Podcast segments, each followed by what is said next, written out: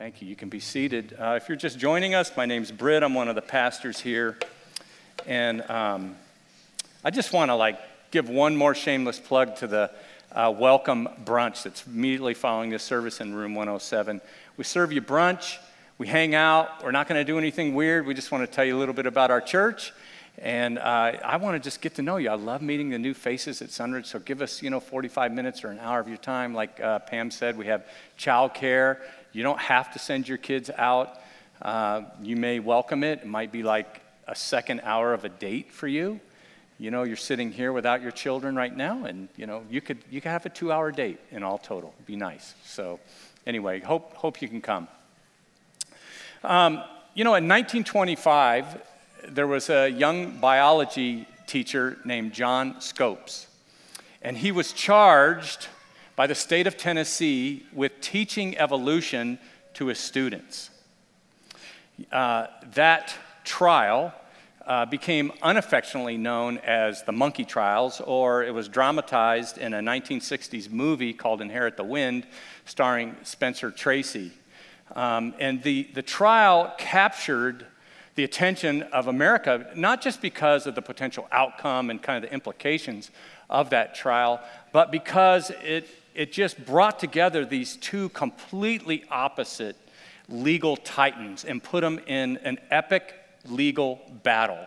Uh, uh, representing the state of Tennessee was a lawyer named William Jennings Bryan, and he was from the South and kind of like a good old boy. And uh, Scopes was represented by a man named Clarence Darrow, who was an evolutionist and an agnostic and uh, kind of polished as a lawyer and came from the north, and he was provided by the ACLU to defend Scopes in this trial. Uh, Scopes ended up losing his case, which was kind of part of the, uh, the whole original idea anyway. But um, what made the story behind the story was when Darrow, the evolutionist, made an unprecedented move and he put Bryan, the lawyer for the state and the creationist, on the stand. And he basically picked him apart. He picked him apart because Bryan couldn't even answer basic questions about the Bible. And he was proved to be biblically illiterate in that uh, testimony. And ironically, illiterate because of his exclusive, the Bible can only be interpreted literally, every verse, uh, position. And so, what happened, you know, you're fully aware of what happened with that trial and, and its implications as in its appeals and subsequent uh, trials, um, you know, to our educational system. But uh, also, what came out of that is kind of a caricature, two caricatures. One being uh, if you're an evolutionist, you're kind of depicted as, you know, uh, sophisticated and intelligent. And yet, if you're a creationist, you, you're kind of depicted as this backwater kind of fundamentalist, you know, hick from the country. But is that true? Is it true? The reason why I give you that little history lesson is we're in a series, if you're joining us, called Lies We Believe. And uh, as we've said in the past, the best way to refute a lie is with the truth. And that's simply echoing the Apostle Paul's words in 2 Corinthians 10:5 when he said that we demolish arguments and every pretension that sets itself up against the knowledge of God, and we take captive every thought to make it obedient to Christ. And all the Apostle Paul is saying is that there are accepted beliefs, there are ways of thinking that, for whatever reason, they've just been repeated often enough or they're false from the beginning or whatever. It's like we, we just have accepted them. And yet, Paul says that we can place the life of Jesus Christ and his teachings, and of course, the teachings of the Bible, next to it. And if, if, it, if the lie is a lie, then the truth is going to refute that. That's exactly what I want to do today in exploring this lie that we believe that evolution proves there is no God. And I want to also look at, in a, in a way, its antithesis, which says that if, if I believe in evolution in some form or fashion, that there's just no way that I can believe in God, that they, that they cannot be brought together. I kind of have in mind three kinds of people. I hope that this, this message will cause all, everybody to think and challenge you and encourage you in different ways. But really, I have three people in mind uh, when, when, when I wrote this message. First of all, um, if, you, if you feel like your faith is, it just totally depends on you embracing a uh, six literal 24 hour day, uh, six uh, creation, and an earth that is 6,000 years old, I have you in mind because I want to challenge your thinking a little bit on that. And in so challenging it, I want to strengthen your faith. Uh, other person I have in mind is someone who might be sitting here and you're saying, you know, you've always thought of the Bible as being an unreliable document that's been debunked by science and in particular evolutionary science. And I want to enlighten you today a little bit if possible. And then I know that in our audience today, there could easily be those of you who have walked away from the faith because you feel that evolutionary science has somehow undermined even the idea that there could be God. Or maybe, may, maybe you're standing on the edge of faith and you're considering stepping across that line, but you, you haven't been able to do so, do so. And one of the main obstacles to you is evolution. And how can we bring these two together? So that, that's where we're headed today. And we're going to look at three lies and corresponding truths with it. As, as we've said all along, that the main lie is always corroborated or accompanied with you know, some supporting lies. So we're going to look at three of those and truths that I, that I believe refute those. You guys ready? Okay, wave your hand if you're still with me. Okay, awesome. Ten of you. No. Okay, lie number one Christianity and science are incompatible. Maybe you came to church today, you were invited by somebody, and you think, oh, there's no way that Christianity and science can be brought together that they're just incompatible, that there's a great divide between the two, and you have to choose. You have to choose either, uh, you know, to, to believe that life in the universe came from completely natural processes, and so there is no creative process in that. There's no creativity, there's no God. Or you could believe that uh, you may have come today and said that, you know, life and the universe came about from an om- omnipotent and creative and loving God, and so there can be no natural processes that are part of that. That's a false dichotomy. The truth is that Christians should not have a problem with what science proves, and scientists should not have a problem admitting what they cannot prove. Or I would add to that, has yet to be proven. Let me repeat that statement. Christians should not have a problem with what science proves and scientists should not have a problem admitting what they cannot prove. So let me first of all talk to those of you who are Christians. If you're a Christian, you don't need to fear the discoveries of science. In fact, the, the origins of the universe and contemplating that and trying to figure it out should buttress your faith, not undermine it.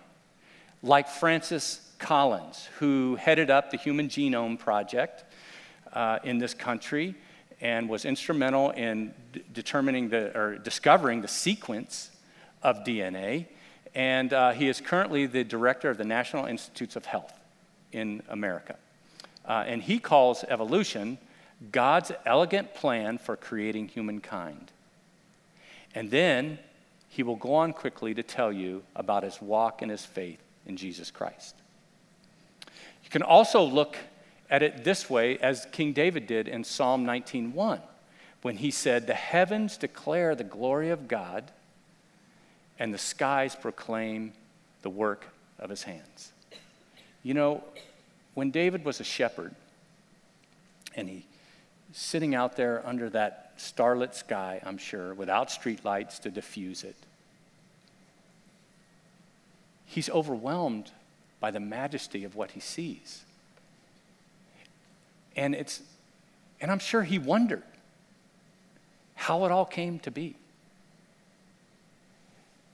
But that discovery, that contemplation led him back to God in wonderment.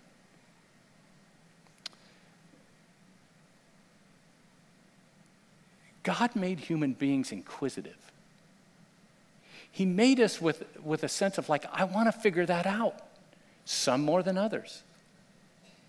And yet, I think that that's a, it's a natural thing that God puts in human beings. And I'm sure that when David sat under those stars, he didn't have it all figured out. He didn't have any answers. We have more answers today, but it wasn't like he was ignorant about it. It's just his perspective. But to, to contemplate and think about these things is completely natural, and I think God designed. In Proverbs 30 18, Agur says this There are three things that are too amazing for me, four that I do not understand the way of an eagle in the sky, the way of a snake on a rock, the way of a ship on the high seas, and the way of a man with a maiden. So, this writer of this proverb, he, he's contemplating the things that he sees. He's saying, I, I don't understand them. I wish I could. I wonder about these things. And he wonders about the animal kingdom and their mode of transportation. Right? An eagle's flying, and yet there's a snake that's crawling, and they're not walking like a human being. So he contemplates the animal kingdom. He contemplates uh, physics and how can a ship laden with cargo and human beings, how, how can it float upon the sea? And then he contemplates love, which we're all still contemplating, right? Anybody got that figured out? Men? No, I didn't think so. Christians, God has placed within us a thirst for knowledge and a thirst to understand the way things are. It's the way God made us. You don't need to fear what you might learn from science. Now, scientists, you don't need to fear saying, I don't know, or I don't know yet, because there are some things that have not been explained by experiment or uh, cannot be. On National Public Radio in 2013, they reported on an article that was in a newspaper from the UK called The Guardian. It's one of the biggest newspapers in the UK. And The Guardian was doing a story on a recent book that had come out about the questions that science is trying to answer and yet have not answered. And there are many, but I have four here. Um, one, where did matter come from? We know that matter's here. But how did it come to be in the first place, since we know that matter cannot create matter? Second question why does matter even exist? Because according to the laws of physics, matter can't exist on its own. These are scientists' words and questions. Thirdly, what makes us human? You know, we have three times as many neurons in our brain as a gorilla, yet we we share almost identical DNA, yet we are so different. How does the human brain generate a sense of self that only human beings have? Scientists have not yet answered that. And then the ultimate question how did life come about? Scientists have not answered that. Read it another way. How did life come from life? And scientists admit that there is still no definitive answer on that. See, there are things that science has not yet answered, and there are, pro- there are things that, they pro- that science will never be able to answer, like where does the value of a human being come from? What, what is the purpose of an individual? Uh, what is the meaning of my life? Where does conscience, consciousness come from? What about morality and my values? These are things that are yet unanswered. See, Christianity doesn't need to reject nor fear scientific discoveries. And if you're a scientist, it's okay for you to admit, as this writer in Proverbs did, there are some things that are too amazing for me, others that I do not understand. Lie two. You guys with me? Slap your neighbor if you're still with me. Okay. Ouch. Little marriage counseling is available. Lie two evolution is a fact. Hold on. The truth is, what we actually know is that microevolution is a fact and macroevolution is a theory. Microevolution is a fact and macroevolution is a theory. When I say microevolution, I'm talking about evolution within uh, a species or a group of organisms, and we're usually talking about a short period of time. For instance, dogs. There are all kinds of dogs, and some of those changes have been the uh, the product of selection of environment, and sometimes they've been selection of breeding, not natural selection, but actually intentional selection. So there are all kinds of dogs. I, I had two Yorkies in my life. That may be shocking to you. Um, Scooter and Spanky. And they've all gone to heaven, a place that no cats go, but dogs go there. And that is a scientific fact that's been proven, by the way. But in the dog species, you have Yorkies and Collies and uh, Great Danes and Golden Retrievers. And if I didn't say your dog, I'm sorry. You know, but you can say it under your breath right now. You know, all kinds of dogs. Um, and birds, you know, there's um, love doves, which we have two that have built a nest in our patio, second year in a row. They came back to stay at the site B&B. And um, I got to say, they're like the laziest birds ever. They're, their, their nest is like scraggly, you know. They don't even try and tie it together. There's always twigs falling down, and I don't know. They're just lazy birds, but that's, that's not part of the sermon. There's uh, love doves and sparrows and macaws and eagles. Microevolution. If you're a Christian, accept it. But macroevolution, when I use that word, what we're talking about is the evolution over a long period of time, eras of entire taxonomic groups. Um, think grand scheme, think life from non life, and that is not proven scientifically. Macroevolution is a theory. If you're a scientist, accept it. Professor James Tour is a professor at Rice University, and he is one of the most cited chemists in the world right now. He is a professor of chemistry, of computer science, and of mechanical engineering and materials. And he's co authored 640 scientific publications, and his name is on 120 patents. And here's what he said I simply do not understand chemically how macroevolution could have happened. Does anyone understand the chemical details behind macroevolution? If so, I would like to sit with that person and be taught, so I invite them to meet with me. Now, in 2012, Dr. Tour gave a speech at Georgia Tech. It was called, the, the speech was called Nanotech in Jesus Christ. And here's what he said to a student who asked him about evolution. It's a long quote, but hang with me. I will tell you as a scientist and a synthetic chemist if anyone should be able to understand evolution, it is me. Because I make molecules for a living, and I don't just buy a kit and mix this and mix this and get that. I don't understand evolution, and I will confess that to you. Is that okay for me to say? I don't understand this? Is that all right? I know that there's a lot of people out there that don't understand anything about organic synthesis, but they understand evolution. I understand a lot about making molecules. I don't understand evolution. And you would just say that, wow, I must be really unusual. Let me tell you what goes on in the back rooms of science with National Academy members, with Nobel Prize winners. I've sat with them. And when I get them alone, not in public, because it's a scary thing if you say what I just said, and I say, Do you understand all of this, where all of this came from, and how this happens? And every time I've sat with people who are synthetic chemists who understand this, they go, uh uh-uh, uh, nope.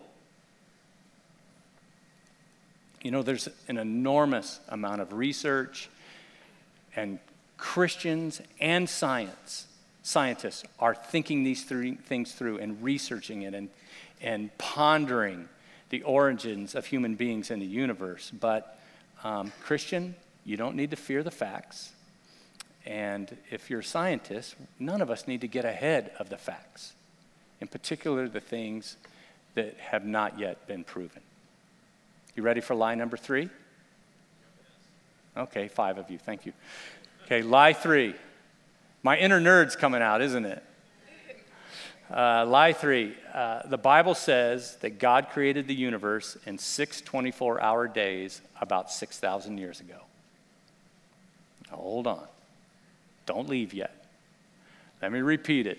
The Bible says that God created the universe in six 24 hour days about 6,000 years ago. The truth. The truth is that the Bible clearly says that God created the universe and human beings but it doesn't say how. The Bible clearly says that God created the universe and human beings, but it doesn't say how. What exactly does the Bible say about the origins of mankind? Genesis 1:27 So God created man in his image in the image of God he created him male and female he created them Genesis 2 7, the Lord God formed the man from the dust of the ground and breathed into his nostrils the breath of life, and the man became a living being. Psalm 139 13, for you created my inmost being. You knit me together in my mother's womb. I praise you because I'm fearfully and wonderfully made. Your works are wonderful. I know that full well. So, these are some of the key verses uh, to describe creation of mankind and the universe. There's no question that the Bible says that the first humans were created by God and that God has had some creative capacity in every human being born since then.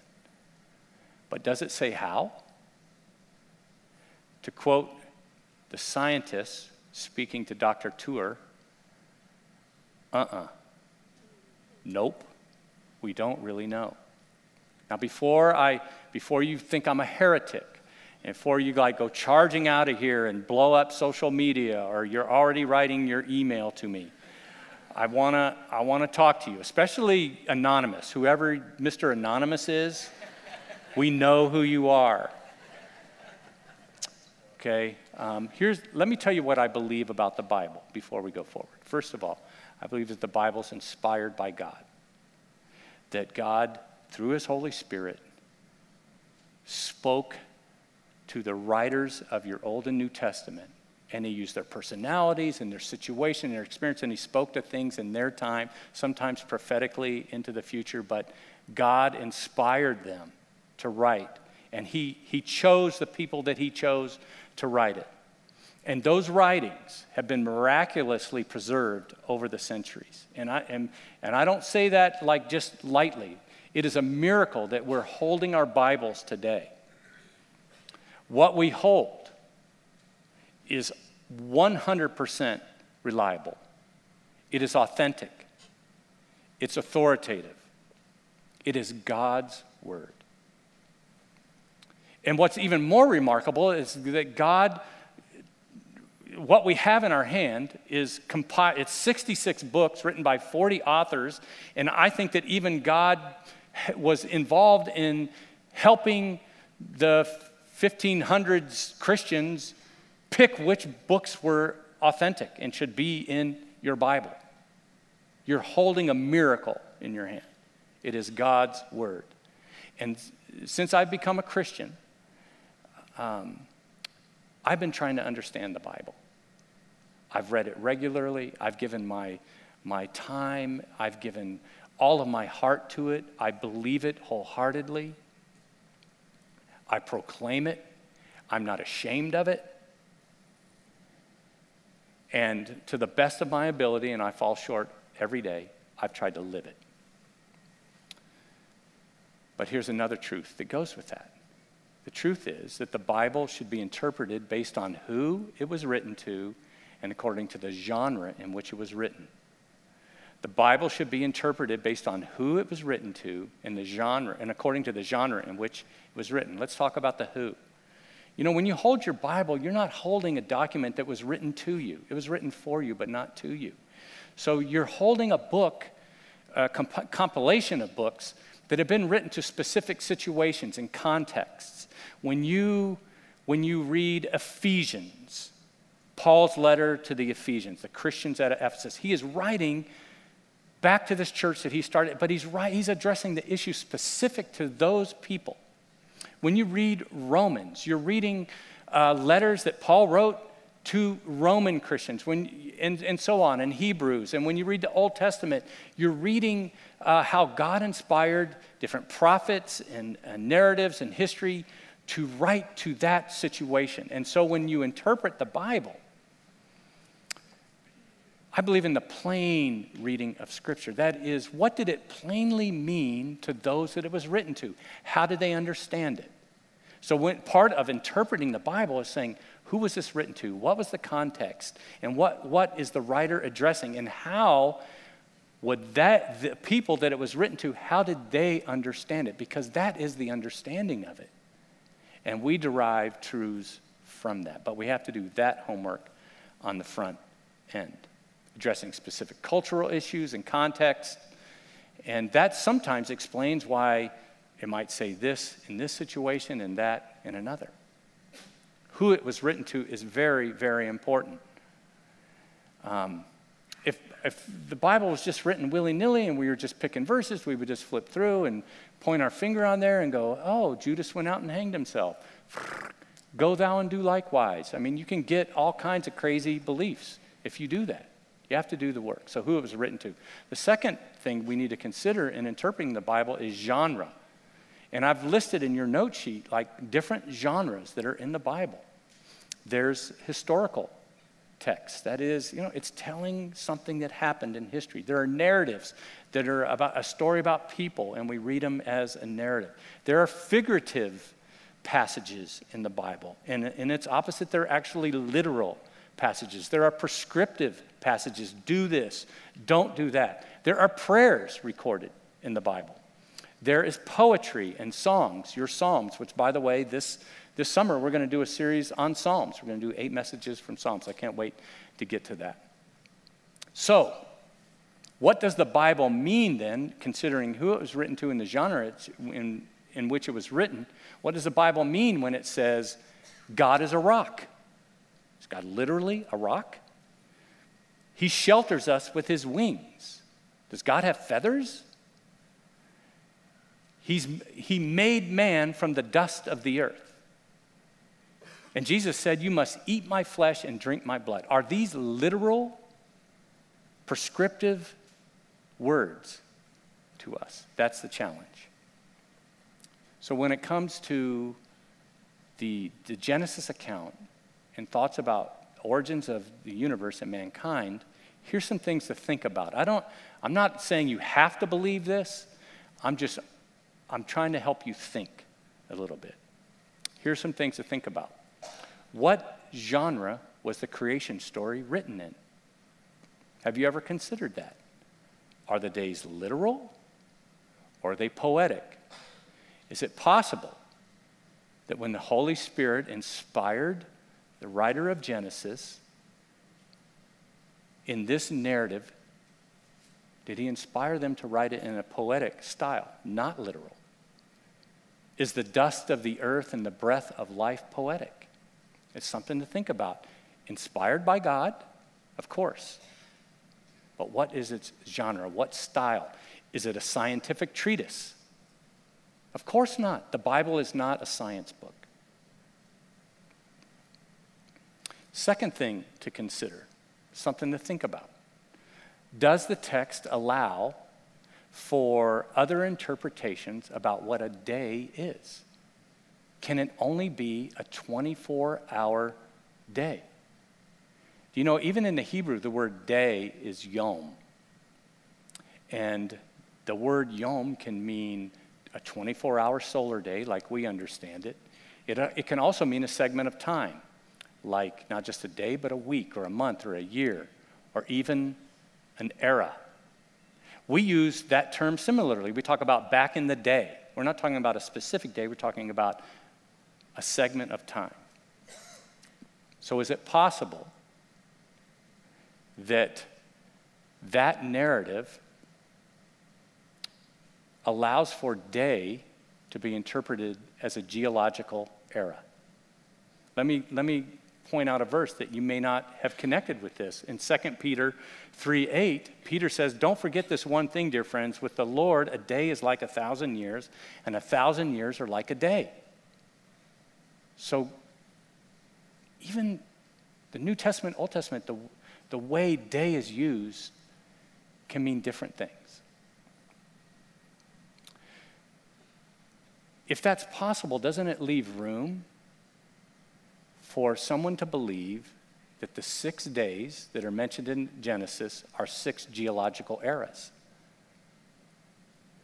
Um, you know, there is nothing that I can see. Maybe we're, we don't agree on this, but there's nothing that I can see in the, in the account of the origin of men in the universe that doesn't allow for the universe being about 14 billion years old and for the earth being about four and a half billion years old, which, by the way, is a recent scientists' closest estimate. And then think about this think about the Big Bang. Sometimes Christians are freaked out about that. Do you know, to me, the Big Bang sounds a lot like creation.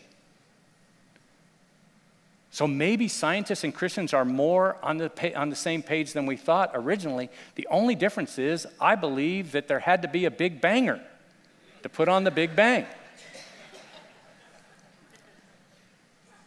now, if you prefer, and it's okay, uh, if you prefer a six day, literal day, 6,000 year old earth, that's okay. And, you know, I, I'm not trying actually even to change your belief on that. It's like, I respect your belief enough actually to want to change it. So, um, you guys okay? Thank you. Actually, there was a time that I, as a Christian, I held that belief.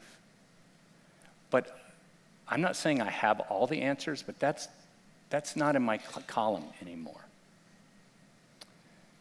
Um, and I say that very humbly, and I think whatever your position is on this, you need to hold it humbly. Uh, I heard someone once say that um, we should have strong convictions held humbly.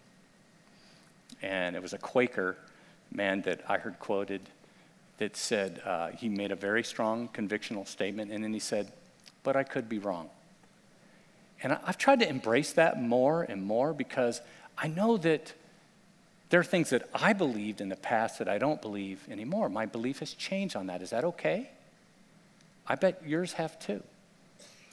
In fact, any of the important references that I've made today, uh, you can research these even further on the back of your note sheet. I've, I've left you some resources, and one of those resources is a book about how some of the most uh, well known evangelical teachers and, and um, thinkers today have changed some of their positions on uh, you know, where they th- think human beings came from. Um, and then also, you have to remember like our history. You know, the church has been wrong in the past. So we have to be careful what we unnecessarily stand and fight for. For instance, you know that the early church fathers thought that the earth was flat and Augustine, St. Augustine, ridiculed the idea that there are human beings on the other side of the earth walking upside down. And you know, Copernicus in the 1600s discovered that the sun wasn't circling the earth, but the earth was circling the sun. And of course, we know from history that Galileo paid the price for talking about that. So let's not like Let's not fight and drive stakes down on things that, truthfully, we don't know everything about. By the way, if you, if you hold to the 6,000 year old earth, there's a few obstacles I want to point out to you. And again, I'm not trying to get in your face, I'm just trying to get you to think about some things, okay? First of all, there's the fossil record. So that's a problem. Where did that saber tooth tiger tooth come from? Um, there's carbon dating. In a 6,000 year old Earth, there's not enough time for all the changes that we know have occurred to have occurred. If it's a 24 hour solar day that Genesis is talking about, do you realize that the sun and the moon aren't put into place till day four? So, how could the first three have been solar days without their solar process that we have. And you know, that account also says that on the seventh day, God rested. So, does an omnipotent, creative God actually need a day off?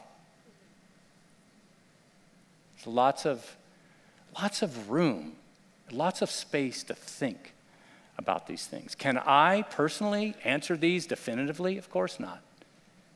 I don't think anybody can on this side of heaven. What I believe in the end is that science and faith have their lanes. And it's a space that we can exclusively own. They merge together in places, but we can't try to impose or try to get in another lane and, or try to make the Bible be a science book or make science describe faith because it cannot. It's not designed to do that. It's like trying to make one thing do everything. In, in my truck, I have this tool left over from when I was a fireman. I don't know if I ever mentioned to you guys, but I used to be a fireman. I got hammered last week, so thank you everybody for my emails and social media notes and everything. You guys were really funny um, about that. Um, I have this tool, it's called a Leatherman. It's supposed to do everything. It has a, a wrench, it's got screwdrivers, a knife, and it, and it does indeed do everything. It just doesn't do everything very well. Um, if, I, if I have a screw to put in a wall or something, I get a screwdriver, or better yet, you know, a drill driver, and it's like zippity doo dah, I'm, I'm moving on my way. So sometimes trying to make one thing do all, it doesn't really work. Um, so we create unnecessary problems for ourselves when we try to to impose science language into a book that was written about the relationship of God with human beings. And, and certainly, if we try to make science take on faith, then that's going to create an unnecessary conflict as well. You know, when I started out today, I said that I have three people in mind. You know, there's some of you that are here today, and I said, if you, if you feel like your faith is just dependent upon a six day solar day, 24 hour creation, and um, a 6,000 year old earth, I said that I was going to challenge you. And, and I hope that I have. But I hope that that challenge will strengthen you and buttress your faith. I'm not trying to undermine your faith. I'm actually trying to bring into your conversation or your thought life. May, maybe this is old news to you, but I know for some of you it's new you need to know what is the conversation among scientists and Christians. So hopefully, I've strengthened your faith by challenging that belief. Also, said I wanted to talk to those of you who you feel that um, the Bible is an unreliable document and somehow has been debunked by science. I hope that I've enlightened you a little bit and maybe, maybe like move your meter a little bit on your thinking on faith. And then I also said that I want to talk to those of you who you feel that um, you could not embrace faith because of your understanding of the origins of man or the universe. And that, you know, maybe you've left faith, maybe you're on the edge of faith. And I just like to point out to you that it's unnecessary. There, there is space under the tent of faith because none of us know the answers. We're trying to figure them out the best we can, but it is not the thing that you have to stand on. In fact, the first verse that I put up in regard to this talk today was from Psalm 19:1, and it says this, these are the words of David, the shepherd and king of Israel. The heavens declare the glory of God, and the skies proclaim the work of his hands. Again, as David sat back and, and contemplated what he saw, he didn't have all the answers. He never would. Neither will we. But he was amazed at what he saw, which is, I think, in human beings. There's like this God spaced shape that only God can fill. Ecclesiastes says that God has placed eternity in the hearts of men and women. And so, as you stand back and you contemplate wherever you're coming from in your faith, and you look at all of this marvelous stuff that may, maybe you feel you have answers for, maybe you want more, maybe, maybe you're just done with it, I don't know. But like, you are amazed And there's probably something inside you that says, there, is there something more? The last thought I want to leave with you is that all of this creation, this omnipotent, creative God that made what we see, He also loves human beings. That's the thing. That, you know, for the scientist, God is like remote and far away, and the world is so big, the universe is so big, and man so small and insignificant. And yet, that's not the way God views it. The world is amazing and, and completely, uh, I mean, not completely, but for the most part, ununderstandable. That God sent his son to redeem human beings. That God that made all this loves you. He loves you the way you are. And he's not too busy to pierce your heart with the truth of Jesus Christ. I hope that you'll consider that. Let's pray.